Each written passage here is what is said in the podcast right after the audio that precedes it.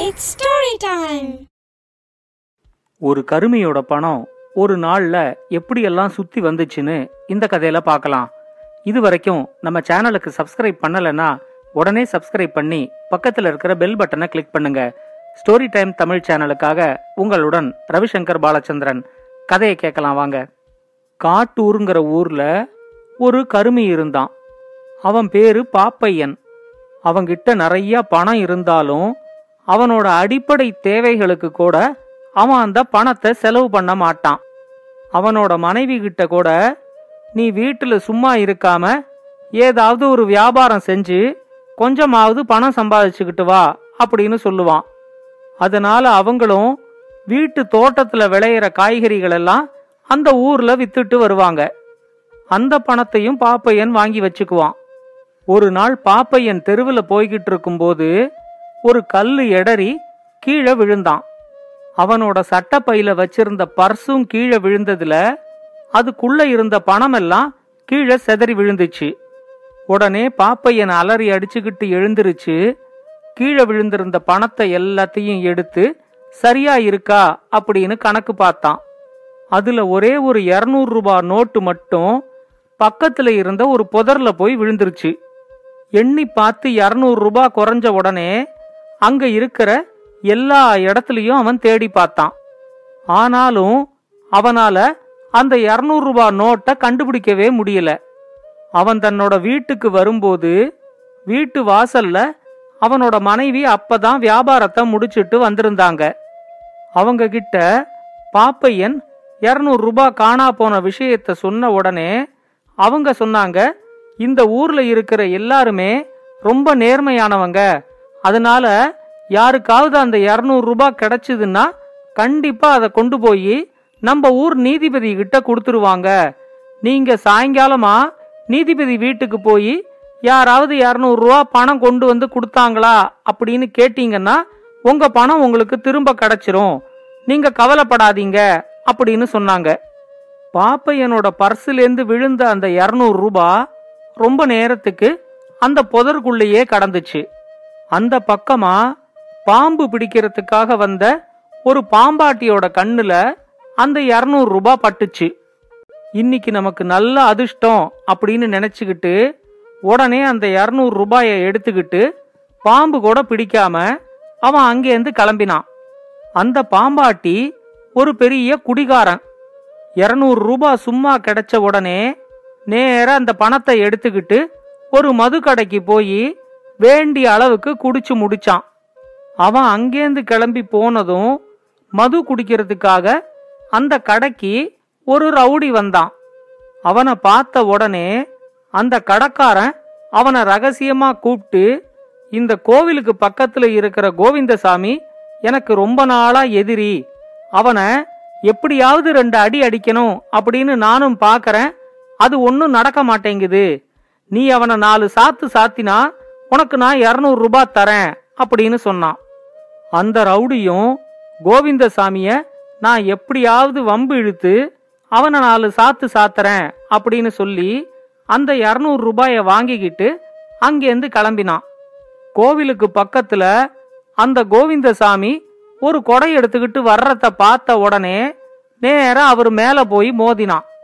மோதின உடனே நீயே என் மேல வந்து மோதின அப்படின்னு கேட்டு கோவிந்தசாமியை போட்டு நாலு அடி அடிச்சான்.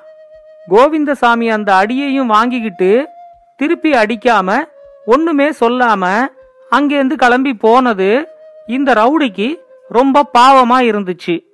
இந்த கோவிந்தசாமி ரொம்ப நல்லவனா இருப்பான் போல இருக்கே.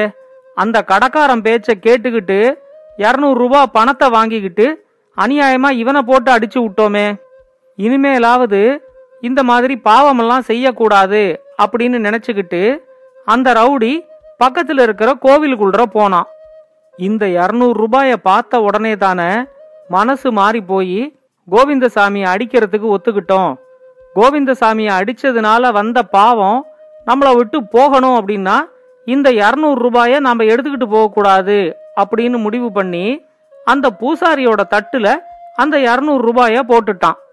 அடுத்த வாட்டி கோவிந்தசாமியை எங்கேயாவது பார்த்தா அடிச்சதுக்கு மன்னிப்பு கேட்கணும் அப்படின்னு நினைச்சுக்கிட்டு அந்த ரவுடி அங்கேருந்து கிளம்பி போனான். அன்னைக்கு பூஜை தட்டுல இருநூறு ரூபாய் பணம் விழுந்த உடனே அந்த பூசாரிக்கு ரொம்ப சந்தோஷமாயிடுச்சு. அந்த பூசாரி ஒரு பெரிய சூதாடி. இன்னைக்கு எப்படியாவது இந்த இருநூறு ரூபாய வச்சு சூதாடி இத ஐநூறு ரூபாயா மாத்தணும் அப்படின்னு அந்த பூசாரி முடிவெடுத்தாரு. அவரோட வேலையை முடிச்சிட்டு மத்தியானமா சூதாடுறதுக்கு கிளம்பினாரு. அங்க சூதாட வந்த ஒருத்தங்கிட்ட இவர் அந்த இருநூறு ரூபாய் பந்தயம் கட்டி அதை முழுக்க தோத்துட்டாரு. இவர்கிட்ட சூதாட்டத்துல ஜெயிச்சவன் அந்த பணத்தை எடுத்துக்கிட்டு நேரா அவனோட வீட்டுக்கு போனான். இது பூசாரி கையால நமக்கு கிடைச்ச பணம். இத செலவு பண்ணாம வீட்டிலேயே வச்சிருந்தா நமக்கு மேலும் மேலும் பணம் வரும் அப்படின்னு அவன் நினைச்சான். அவனோட மனைவி கிட்ட இந்த பணத்தை எதுக்காகவும் செலவு பண்ணாம பத்திரமா பீரோல வச்சு பூட்டு அப்படின்னு சொன்னான்.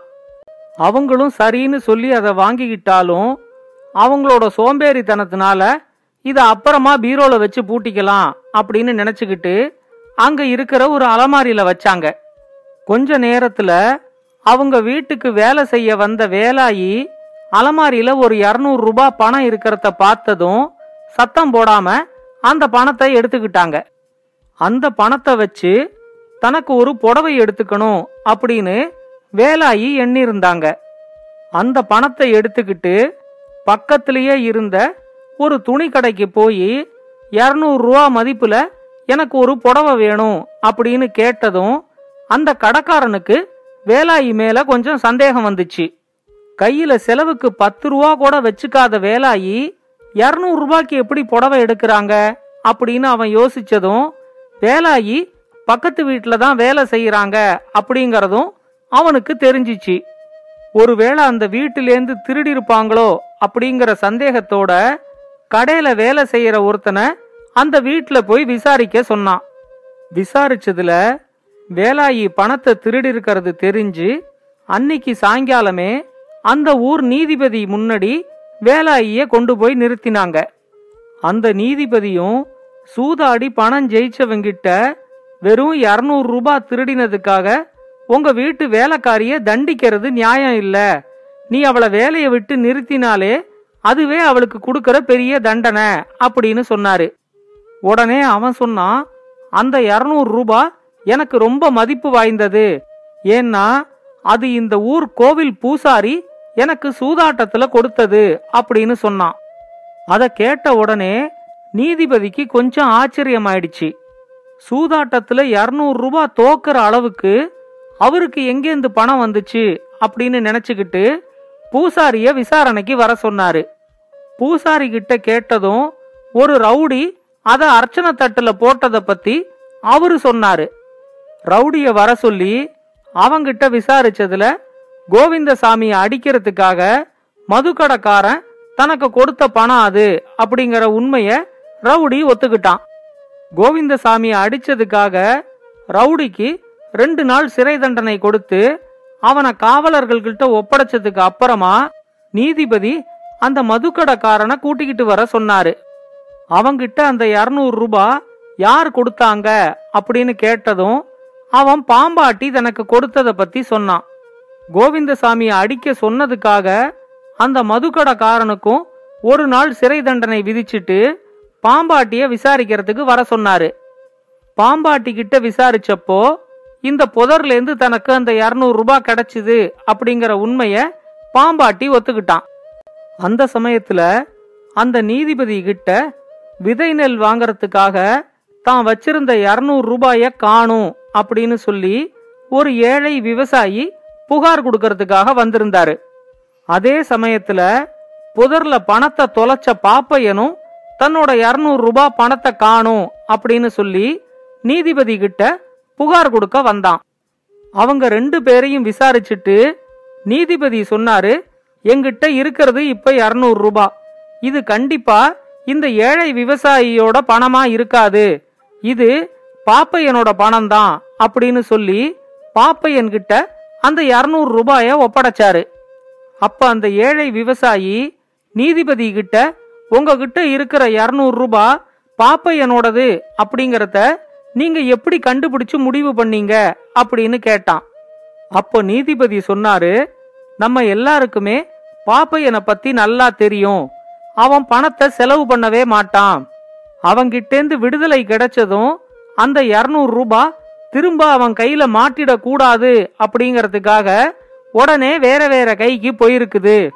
அந்த பணத்தை கையால வாங்கின யாருமே அதை ஒரு நல்ல செயலுக்கு பயன்படுத்தல. எல்லாருமே அந்த பணத்தை வச்சு ஏதோ ஒரு தீய செயலுக்கு தான் பயன்படுத்தியிருக்காங்க. இதுலேருந்து அது பாப்பையனோட பணம் தான் அப்படிங்கறது நல்லா தெரியுது அப்படின்னு சொன்னாரு. அதை கேட்டதும் அந்த நீதிமன்றத்துல இருந்த எல்லாருமே பாப்பையனை பார்த்து சிரிச்சாங்க. பாப்பையனுக்கு அது ஒரு பெரிய அவமானமா போயிடுச்சு.